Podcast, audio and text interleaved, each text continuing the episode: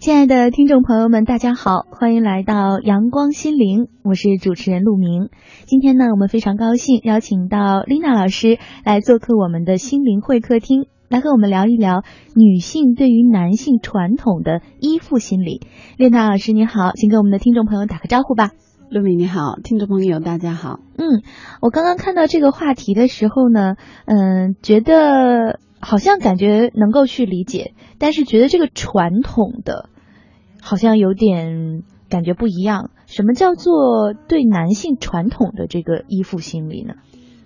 哦，传统哈，我觉得传统这个概念可能啊要跳出中国传统这几个字啊。那它传统的其实啊。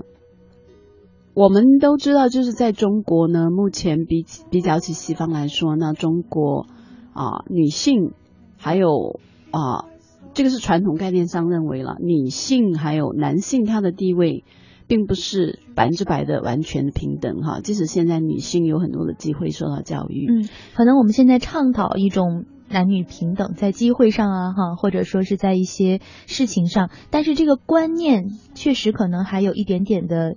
这种遗留，对啊，那我我个人呢也想扩大到，就是这个依附哈，它也其实在亲子方面也是表现的特别特别的明显。亲子对，嗯，那啊不只是女性了，那亲子方面啊，我观察到的就是在中国的家庭，很多时候父母会把子女当成说自己的一个啊生命的延展。或者是延伸哈，嗯，就是从字面上意义来讲，好像是没有什么错的，嗯，但是从另外一个意义来理解呢，就是说，我认为我我对我自己的子女是拥有支配权和控制权，嗯，和决定权的。你是我的，你是我的，或者是我生命的一个部分。所以呢，冠冕堂皇的讲，我可以以你为中心来生活。我可以为你做任何任何的事情，但是从另外一方面讲呢，我同时也有权利剥夺你的选择的自由和生活的空间。嗯嗯，你完全听命于我。对，那在这样啊一个原生家庭的环境教育出来的或者成长出来的小孩子呢，很多时候我们真的是失去了自己的啊决定权、决策权。还有发展我们能力的机会，嗯，还有就是啊，我们需要承担责任的时候，我们已经没有了这个边界，就是什么样的事情我应该作为一个独立的个体来承担这个责任，什么样的事情应该是父母来替我做决定，我们已经没有了这样的边界，所以当我们长大成人以后呢，我们。的边界是模糊的，这个边界感呢，一直我们都在强调，就是在中国是一个很突出的一个问题哈。因为我们这个啊边界感是模糊的，从来没有受过教育说我们和父母之间是应该有边界的。那我们可以看到哈，可能我我讲后面的话可能会打击到很多很多的一大片人。那我先说不好意思哈。那我们就可以看到说。结婚的时候，我们理所当然认为父母应该我给我们钱去付首付去买房子，然后帮我们可能还要帮助我们月供。那接下来呢是什么？父母呢他也是边界不清，他也认为他有权利，有这个义务。OK，有这个义务帮我们供这个钱。那。他也有权利去干涉我们的恋爱和婚姻婚姻关系，他会啊挤在我们和伴侣之间，成为第三者，嗯嗯，来干扰我们的啊婚姻生活，我们的感情生活，嗯。那在接下来的事情，我们可以看到，就是我们的小孩子，我们也是边界不清。我们觉得我们生完小孩子，我们给他住的地方，给他吃就好了。我们没有想到，其实他最大的需求，因为现在物质方面应该都可以基基本上可以满足，没有很多人说饿死啊怎么样哈。就是基本的温饱，大家可能觉得还是可以保障的。对，只不过可能马斯洛的最低层的这个需求是有办法保障的，只不过是质量的问题。对，嗯。但是另外一方面，我们忽略，其实小孩子他其实最需要的是情感陪伴、心理方面的需求。那我们忽略了这方面的需求，很多时候我们可以看到，年轻的一代就把小孩子放到父母那里，嗯，让父母来做啊呃 caretaker、嗯 caregiver，嗯就是一个照料者、照顾者。那自然而然，呃，我们的父母，那就是小孩子的外祖父母，他的家庭，就某种程度上就变成小孩子的原生家庭。哦，那这个原生家庭的 caregiver 就是照料者，他自然而然就变成一个父母的角色。嗯。那他的价值观、他的生活方式等等，嗯。就会传递到我们的小孩子身上，嗯。而不是我们自己的价值观嗯。和生活方式。对。那某种程度上来说，其实我们的小孩子他变成了父母的小孩子，嗯而不是我们自己的小孩子。是，嗯而且我知道有很多的年轻的父母啊，当时可能是因为工作啊，或者说是因为这个，嗯、种种种种的原因，把孩子给了自己的爸爸妈妈，也就是他们的爷爷奶奶或者外公外婆之后，那总有接回来那一天嘛，啊，嗯总有接回到自己亲生父母家的这一天。嗯，其实孩子在这个时候是特别不适应的。很多人跟我说，就是我身边的同龄人会说，我当时回到家的时候，我看到我父母来接我的时候，我已经不认识他们了。这个还是啊、就是可以看到的表表层的行为结果了哈。但是最深层的，就是我我理解到的是，很多父母把小孩子接过来，都是因为他们要去上学了，要回到自己身边去上学。那另外一方面就是。父母也会比较哦自私的去想说哦，现在他去上学了，他也不需要那么多的时间陪伴了，嗯。那我的哦压力会轻一点，我的责任感会小一点，所以我在六岁七岁的时候把他接回来。但是我很想强调一点，其实小孩子的人格的形成，嗯，和发展，他是在七岁以前，那这个时候接回来，其实已经晚了。他的人格是怎么样的，我们已经没有办法去影响和主导他了。大部分时候其实都是我们自己的父母、小孩子的祖父母啊主导了这个人格的发育和发展。嗯那这样出来的小孩子他有什么样的特点？就是刚刚讲过的边界的问题哈，嗯边界不清。还有另外一点呢，就是他会呃自尊会比较低，自尊会比较对低。这样的小孩子一般都比较自卑。哦，那他为什么会自卑？因为他从哦理解上来讲，他自己知道他自己的生物方面的父母是谁，嗯他知道不是他的祖父母，是他的爸爸妈妈。嗯他自己的爸爸妈妈在别的地方，那为什么自己的爸爸妈妈没有办法跟他在一起呢？那大人一般讲的理由是因为他们忙，他们要工作。那小孩子的认知就是我没有他们的工作重要，哦，我没有这么多的价值，没有办法让他们放下工作来跟我在一起，所以我是没有太多价值的，我是不配得到太多爱的。嗯这个就是小孩子的理解。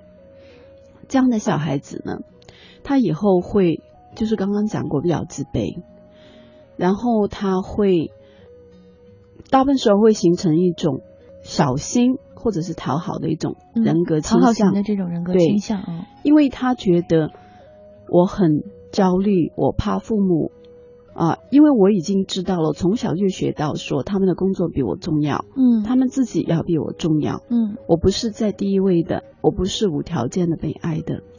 那所以，我以后要很小心的做一个小孩子，乖小孩子或者好小孩子，让他们开心，我就不会再次离开他们了。哦，那很多人这种呃，在这种关系下成长下来呢，他长大以后可能会，就是刚刚讲过自尊感和自卑这些都会比较呃突出，对。嗯还有另外一方面，他在亲密关系，就是我们的伴侣关系当中呢，他也会有不安全感，嗯。因为他小的时候就没有不安全感，足够的安全感，因为父母不在身边，嗯。就没有足够的安全感，嗯。这个也是一个呃可能出现的一个结果。嗯，我听过很多，就是身边的朋友在和呃自己的男朋友交往的时候啊，嗯、可能对方会经常因为工作忙啊，啊，或者说是一些这种压力啊，然后来拒绝一些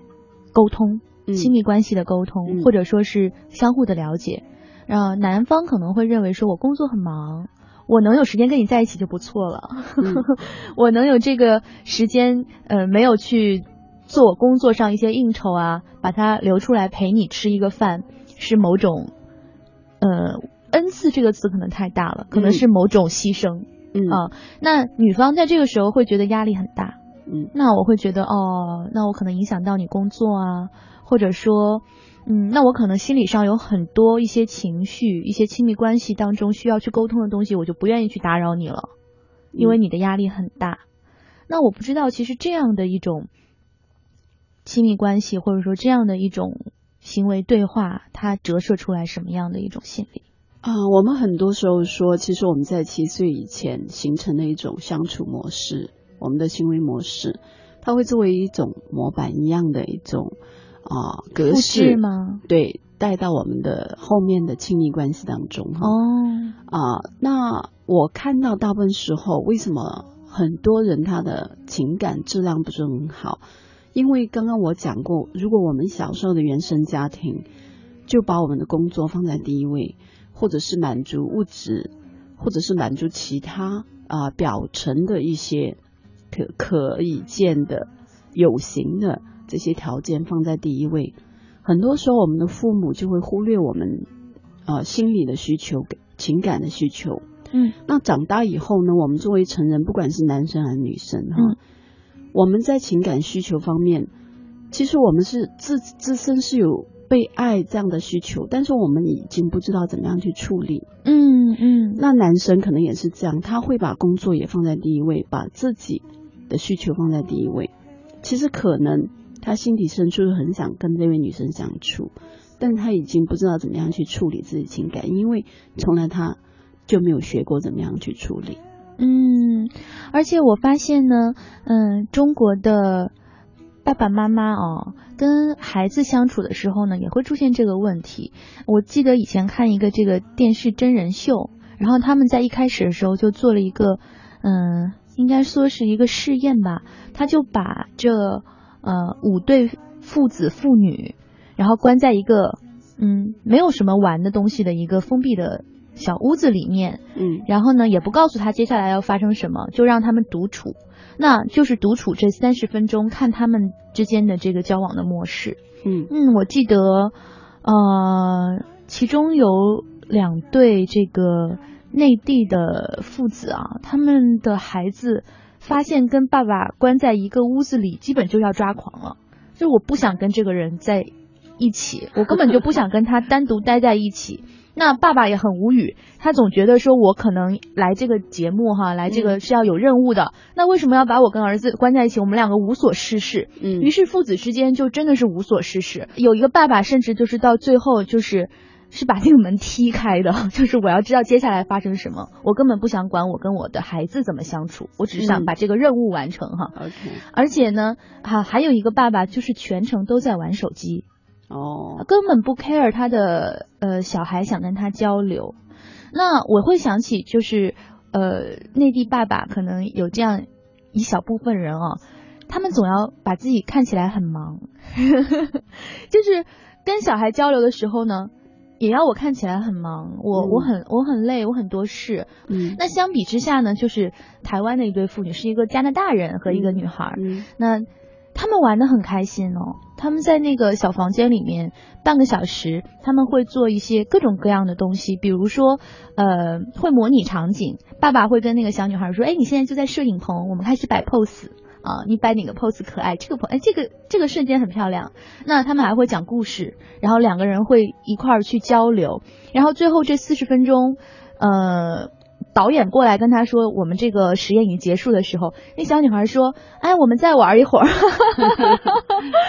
所以，呃，我我感觉蛮深的，对于这个实验，因为确实有很多内地的父母。真的不知道怎么跟孩子相处，就是独处的时候，其实双方都很焦虑，双方都不知道怎么样把对孩子的爱，包括孩子对父母的爱如何安放都不知道。嗯，我觉得原因就是刚刚我说过的那个因为你从来没有学习过，你跟你的父母在一起，你就从来没有学习过应该怎么样相处。除了吃饭，他说：“哦，下雨了，你要多穿点衣服；天冷了，你要多穿点衣服。”这样的一种相处模式，你真的是从来没有学过。说我今天在学校里面心情很不好，坐下来跟他交流一下，然后他会给一些意见，或者是心里面脆弱的时候。父母会给你身体的接触，哈，比如说来抱抱你啊，或者怎么样。中国的父母，我觉得很少很少做这件事情，他们会觉得很尴尬。嗯，我也听过我的一个朋友，因为我们现在也长大了，很多人都是在比如说呃外地去工作，然后呢，我有一个朋友，他就特别不喜欢给家里人打电话，就他的父母在老家的父母，他会觉得说这个电话很没有意义。嗯。我不知道说什么，是不是？呃，而且觉得就是没什么意义，就觉得我拿起这个电话，对方就说你吃饭了吗？嗯，你饿不饿啊？最近有没有生病啊？你累不累啊？他觉得完全没有交沟通的这个意义和功能，嗯，所以他也不愿意打。他一不愿意打吧，家里人就会觉得说，哎，你你不孝顺呐，啊，或者说你也不想我们呐。所以真的就是长大以后，我们也不知道怎么沟通。是我看到就是笨拙的父母哈，不知道其实。父母心底深处应该是爱小孩子，但是他们从他们的父辈那里也没有学到应该怎么样表达自己的情感和情绪。那下面一代也没有学到，又回到刚刚你讲那个场景，那些爸爸们，他们也不知道，因为他们自己的父亲，这个是他们的 role model，就是他们的角色的原版了，原型是他们 copy 的一个原型哈。嗯。这些人他们都不知道怎么样去处理跟自己小孩子的关系，所以他们作为父亲，他们学到他们父亲怎么样做，他们的父亲可能就是就是有一个很简单的模式来描述中国的家庭模式哈，讲的就是嗯典型的中国模式是一个缺失的父亲的角色，父亲老是不在，老是在工作，老是在外面应酬，嗯，那。妈妈呢是焦虑的，因为妈妈从小没有得得到足够的爱和啊安全感。嗯，那妈妈自己一个人在家里面照顾小孩子，那有些妈妈呢还要在工作哈，所以妈妈身上的啊责任和压力是蛮大的，又得不到丈夫的支持。那像你说的，丈夫可能就吃饭的时候回来啊，或者是吃饭的时候甚至不回来啊，嗯，一直在工作哈，嗯。那妈妈就会啊很很孤单、很孤独的一个人承担起大部分时候照顾小孩子的这个角色，所以妈妈其实是哦贫瘠的，是空乏的，她其实没有了太多的力量和能量和爱给到小孩子，所以她是焦虑的，又加上小时候的不安全感，那其实她是一个焦虑的妈妈。那又回到刚刚讲的那个传统哈，刚刚你问我那个问题，传统。女性对男性传统的依附，对，嗯，那传统这个词呢，我的理解是，以前古老的时候，我们有很多的词，其实我们都可以从字面上理解到，就是说两个人结婚，英文其实就是 marry，就是结婚了，它是平等的，我和你，男和女是平等的，嗯，那在中文里面是。主动和被动的关系，嗯，一个是嫁，嫁的意思就是说进到你们家就是你们家的人了，娶娶的意思就是把你纳入我们的家的这个系统。哈，我是主动的，你是被动的，就有这样的一个关系的存在，嗯，那直到现在我们不讲古代了哈，因为古代毕竟啊跟我们的。啊，社会环境是不同的。嗯，那我们就讲到现在现代哈啊，我们是怎么样依附的女性和男性的一个关系？那女性呢，很多时候我们啊，不管是从白马王子的故事哈，还是从我们周围我们的啊家庭教育，我们周围的社会环境给我们的信息，都讲的是啊，一个女人最重要的。就是要找一个很好很好的丈夫。嗯，所谓干得好不如嫁得好嘛。对，所以呢，你不用很聪明，读很多的书，或者是很自立，啊，自己做很多的事情，啊，自己实现自己，或者所谓的成功。但是重要的是，你一定要找一位成功的丈夫。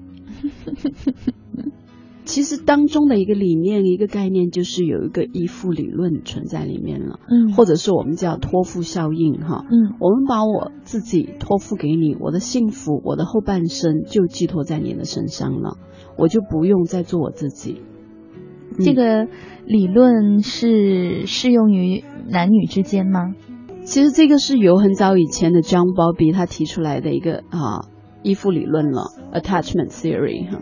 当时他提出来的时候，他是研究一岁的小孩子跟母亲的互动，然后得出来的一个模板哈，一个理论模板。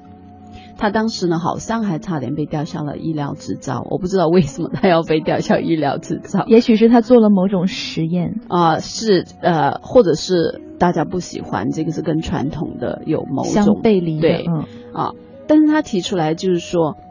因为我们跟母亲的互动，或者是照料者的互动，哈，嗯，啊，一种习惯的互动呢，我们就把母子呃的这种互动关系呢分成几种，一种是安全型的，就是说母亲在离开的时候呢，婴儿肯定是想赖在母亲的旁边，是不是？他会表现出不快乐，呃，妈妈不在的时候呢，他也不想去玩玩具，妈妈回来呢，他会。觉察到妈妈已经回来了，他想跟妈妈又亲近，然后妈妈亲近他以后呢，他又会接着玩，嗯，这样的是一种比较安全型的这样的依附关系，嗯，啊，这样的关系呢，大部分时候来说哈，这个是我们理想的一种关系了，嗯，就是说如果妈妈不在，他还可以继续自己的事情，嗯，他会觉察到妈妈不在，他会没有妈妈在的时候开心。嗯，但是他还可以在做他要做的事情。对，他可以做，但是他会不开心。嗯嗯嗯，是他有情绪的表达。嗯，这种不开心是很正常的，是对，嗯，一种呢是逃避型的。嗯，因为妈妈离去的时候呢，婴儿他没有什么感觉，就是他没有什么，他他觉得很无所谓。No。他的感官被关闭了吗？他的感觉对，因为这样的啊一种相处类型呢，是因为他已经试验过很多次。因为我们都知道，如果是小孩子感感觉到不安全、不舒服、饥饿等等哦，寒冷了，嗯，他会哭，他会不安，嗯，他会焦躁。但是如果他开始的时候表现出这些情绪，妈妈这边都没有给他任何反应的话，他慢慢就会学到了我不重要。记不记得我刚刚描述的？我不重要，我是不值得被爱的，我是啊没有太多价值的。嗯，所以有其他的事情啊，妈妈可能在睡觉，可能在看电视，可能在工作，可能在做她自己的事情。所以我的认知就是，妈妈有其他更重要的事情，我不是最重要的。嗯，也就是说，他接受了，对，就是有一段时间。被忽略这个对情绪啊，或者是需要的时候，他接受了，他习惯这种被忽略。这样的人呢，啊，他在啊依恋关系里面呢，他可能就会很难去表达自己的情绪和情感。嗯，他也不认为呃自己是很重要的，自己的价值感也不是很多的。嗯，那又回到刚刚那个爸爸。嗯嗯嗯，这个爸爸可能他小的时候，他得到的关注度并不是很多。那他为什么会跟小孩子相处的时候，他也不知道怎么样去跟小孩子相处？嗯，是因为他小的时候也没有人真正跟他相处。嗯嗯，可能跟他在一起的时候啊，虽然他自己的爸爸不一定在玩手机，因为那个时候不流行玩手机哈，但可能也是习惯被忽略。对，可能爸爸在做其他的事情，他就自己一个人待在那里，可能开始的时候大哭大闹说。我要你的关注，我要你跟我玩，或者说我现在不舒服，我饿了，嗯，但是没有得到太多的反应，嗯，那他慢慢的，他就学会了我自己要照顾自己，嗯，我没有必要表多表达太多的情绪情感，因为没有结果，嗯，所以他慢慢后来就成长成为这样的一种模板，那他跟自己小孩子相处的时候。他可能也不知道怎么样去跟他相处了，嗯，然后他就开始玩手机，甚至要逃离这种两个人在一起的这种环境、这种情境，嗯，啊，嗯，这个就是我们看到发生的事情，嗯，那把这个包庇的理论讲完哈，还有另一种是紊乱型依附哈。在妈妈离开的时候呢，婴儿会表现出慌乱，会不舒服哈，他不知道要干什么。那妈妈回来以后呢，他也不会去啊，一定去接近妈妈。哦，妈妈抱他的时候，他反而不一定是接受妈妈的拥抱。嗯，这样的，因为婴儿希望他爱的对象是妈妈，但是呢，他一面又觉得这个妈妈是造成他痛苦的根源。他为什么会有这样的想法？可能在他们两个的互动当中，妈妈给过他伤害。伤害哦，我不知道你有没有听过有啊，有一些妈妈，比如说啊，在产后哈，抑郁很多很多人会有抑郁或者是焦躁、焦虑啊等等这些情绪的产生。嗯，那呃，很多时候我们不知道怎么样处理的时候，我们压力又很大啊。你还年轻，但是一般生完小孩子，呃，至少半年吧。嗯嗯嗯，我觉得就是智商的水准也会大大的下降。真的有这种一孕傻三年这种情况出现吗？傻三年，但是我记得我当时生完我女儿半年，嗯，我我我觉得我以前是很聪明的一个人，嗯，或者说反应很快 呀，记忆力很好，嗯，对。然后那半年我当时还在读硕士吧，应该是，嗯。我自己就感觉到，哦，跟以前的哦能力比较起来，就反应能力比较起来，敏捷度比较起来，我自己感觉到是有差异了。当时我还问了一位医生，嗯嗯，他说没有关系，这个会过去的，嗯嗯嗯。但是我当时自己明显的感觉到，我真的是力不从心，因为我记得我以前处理问题的时候，我的啊需要的时间，我的效率是多少，特别是在读书的时候。所以会怪育这件事情吗？啊，不是因为怪，所以我们很难去适应这个新的我们荷尔蒙的失调，我们又不工作了，嗯，我们整天就围在这个小小的圈里面，自己和孩子在这样的环境，然后又加上我们生理方面的变化，我们很难去适应，所以我们焦虑，我们会有挫折感，我们会有失败感，我们会觉得绝望无望，嗯嗯。或者会有恐惧感，嗯，那我们会把这些情绪，啊，如果我们周围的环境支持能力很好的话，哈，那我们可以很好的度过这个期间。但是如果我们周围的支持，比如说，那我们的丈夫又很忙，没有人太多的跟我们沟通，有时候我们会啊大吼大叫，会发泄在小孩子的身上，跟小孩子的互动当中。嗯，会发泄在他的身上。嗯，我还听说过还有打小 baby 的，就是小小的婴儿就被打。感觉到虽然有时候我们不一定真的是身体方面去啊侵犯小孩子，嗯嗯，但是我们情绪方面的不好，那我们可能就会忽略他，或者甚至对他。啊，有点不耐烦的表情啊，他是可以感觉到的。这样的小孩子呢，就会出现刚才的这种不安全型的、紊乱型的。一面心底我知道我有这样的需求，我想接近你，你是我的爱。一方面呢，我知道可能你会伤害我，因为你以前已经伤害过我了。嗯，所以即使你回来，我也不知道怎么样去接近你，就是爱和恐惧，或者我们叫爱和恨。每一天，每一分，每一秒，用独特的视角梳理天下新闻，用质朴的语言品味文化岭南，用动听的音符奏响华美乐章。听新闻，品文化。这里是 FM 八十七点八，一零四点九，AM 一二一五，中央人民广播电台华夏之声。让阳光照进心灵中的每一处角落，每一处角落；让阳光驱散生命中的每一片阴霾，每一片阴霾。给心灵一米阳光，让爱随情走，随情走；让梦随心飞，随心飞。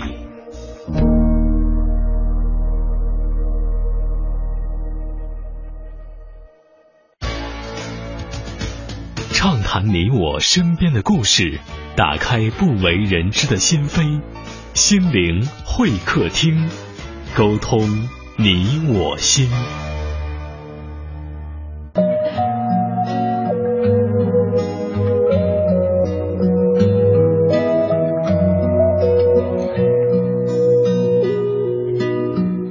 阳光心灵正在播出，我是主持人陆明。今天呢，我们非常高兴邀请到丽娜老师来跟我们聊一聊女性对于男性传统的依附心理。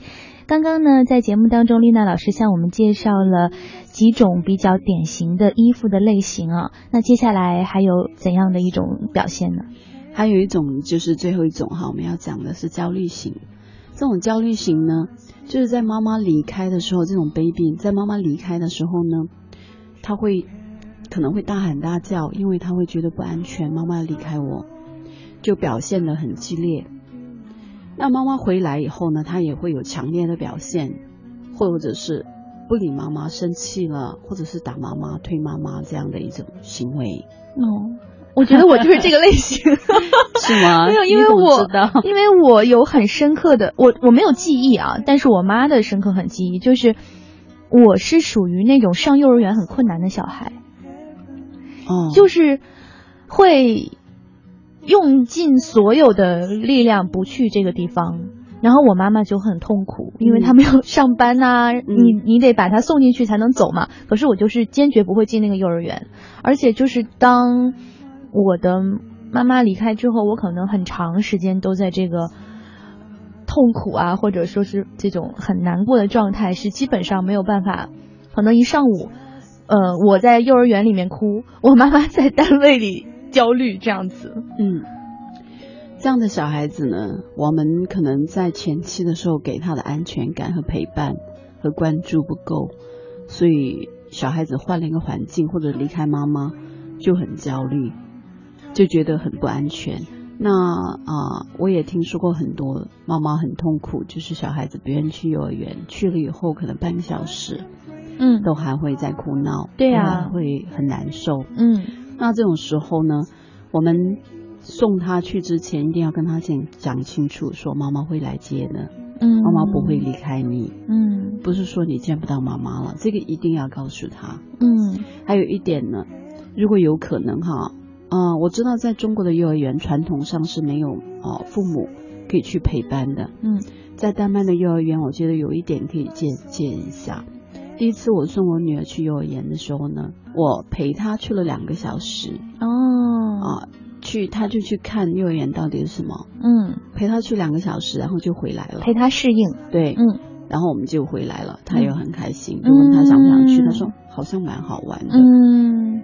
好像他当时还很很小哦，嗯，蛮小的，比大部分中国上幼儿园的年纪都小。那边是，然后后来又陪他去，就陪他去了，好像差不多有一天吧，陪他在那里吃中午饭，然后吃完中午饭还待，我记得我还待在那里，完了以后，嗯。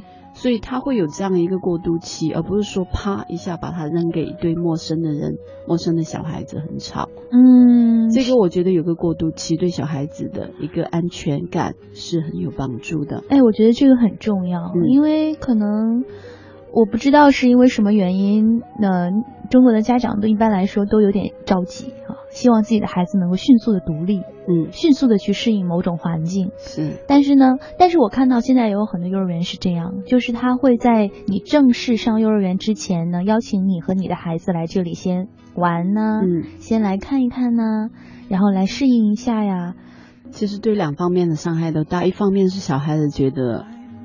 很可怕的事情要发生了，又因为我又不安全了，我又被抛到一个我不喜欢的环境里面去。嗯，那另外一方面呢，其实对成人的伤害就是成人会有负罪感。嗯嗯，觉得我把他扔在那里，他这么难受。嗯，我一天我我会觉得我做了一件很不好、很坏的事情。嗯，所以这个问题。的根源就是在前期的相处方面、互动方面哈。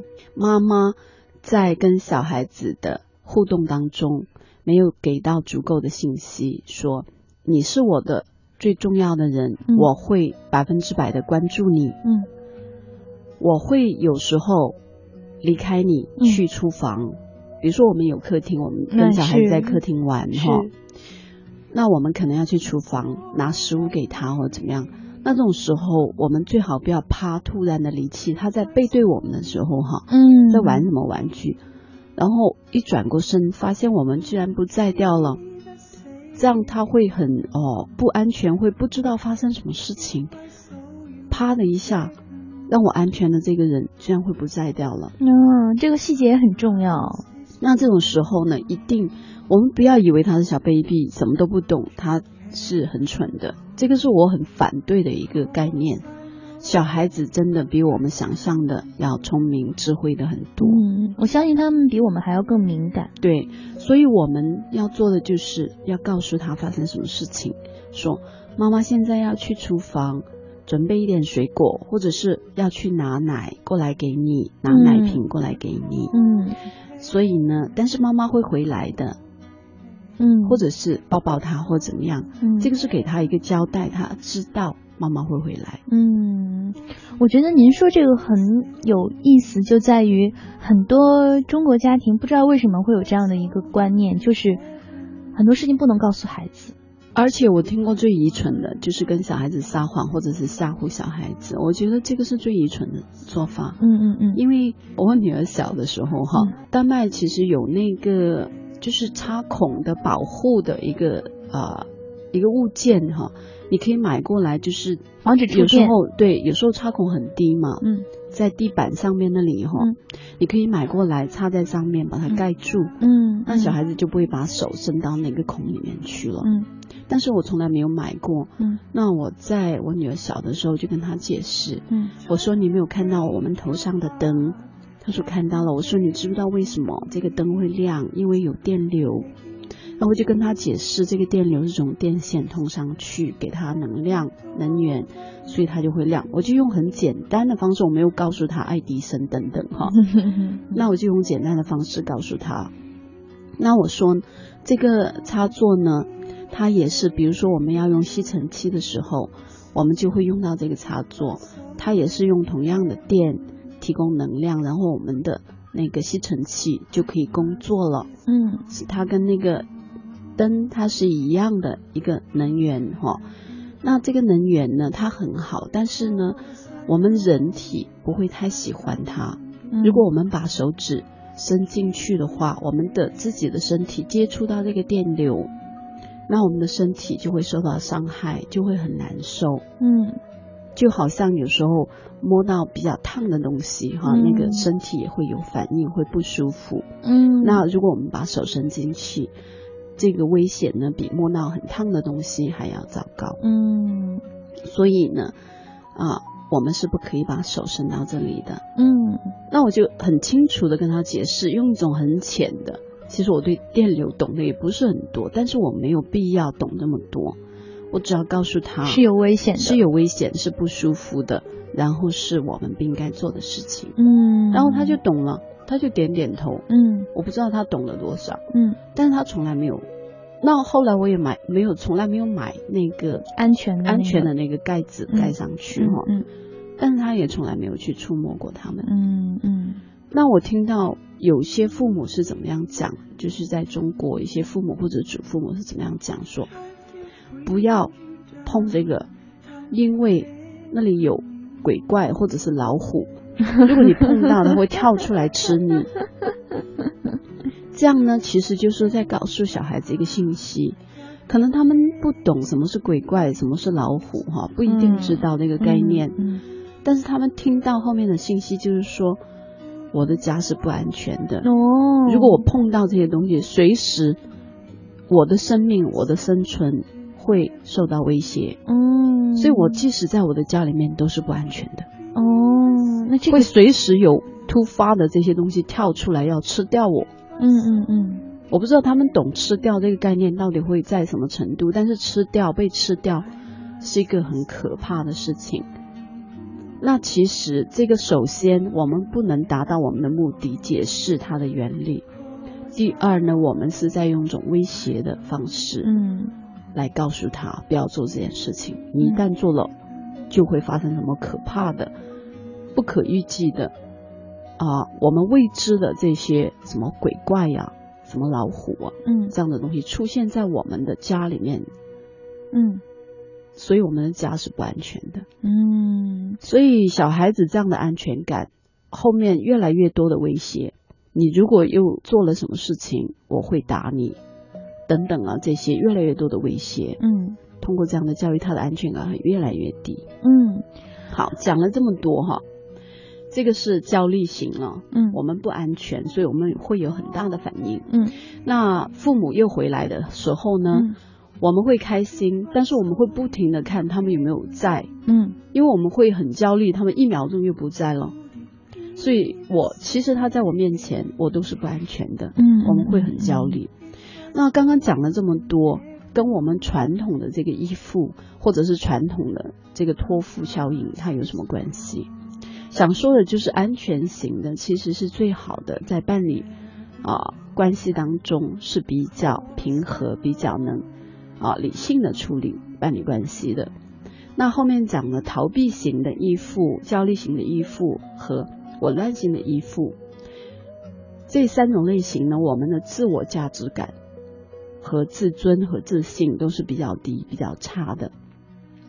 那这样的人格类型呢，他在成人以后，特别是女性哈，又受到传统观念的影响，他在成人以后呢，很容易是把我们自己的幸福、我们自己的未来寄托到男人的身上，说如果我有了一个成功的男人，一个可以照顾我的人，一个可以让我在社会上有面子的人，那我就会幸福了。嗯我们会把自己的空间缩得很小很小，把我们的价值感把它抹去，我们自身的价值感把它抹去，把我们所有的希望都托付在别人的身上。哦嗯对啊，我刚刚还看过一篇文章，题目就叫做“有一种病叫做如果有男朋友就好了”，好像就说这个男朋友的存在是人生当中所有难题呀、或者是所有问题的一个解药。，OK，嗯所以我现在不开心，我现在不幸福，是因为我没有男朋友。嗯如果我有了男朋友，所有的事情都会被解决掉。嗯，嗯就这样的一个思维模式。嗯，那为什么人会出现这样的托付心理？就是说我把我的幸福，我把一生放在你身上。哦，我经常听到啊、有一些古代的剧哈，他会说，哦、我现在什么生是你的人，嗯，死是是你的鬼。鬼，所以你要对我负责。嗯，那这样我听到的几个信息就是说，嗯其实我不用对我自己负责的，你要对我负责。嗯嗯嗯这个呢，就是首先就是我们讲过的界限、边界是不清楚的。嗯小的时候，这样的人大部分时候他也可能不用为自己负责，嗯，是他的父母为他在负责嗯啊。他不用做决策，不用做决定，不用去努力，不用去失败，不用去学习，是父母帮他在做这些事情。所以呢，他长大以后呢，找到另外一个的托付的对象。小的时候托付的对象是父母，可能这个不是主动的了，是被动的哈。父母主动的把责任嗯拿到了自己的肩上，嗯去做这件事情。嗯那长大以后呢，我还是不用再承担责任，我找我一个丈夫或者是刚刚讲的男朋友来做这件事情，那你帮我来承担责任，我不用承担责任，嗯，就是这样的一个延续。好的，今天非常感谢丽娜老师来到我们的心灵会客厅，我们下期节目再见。谢谢各位。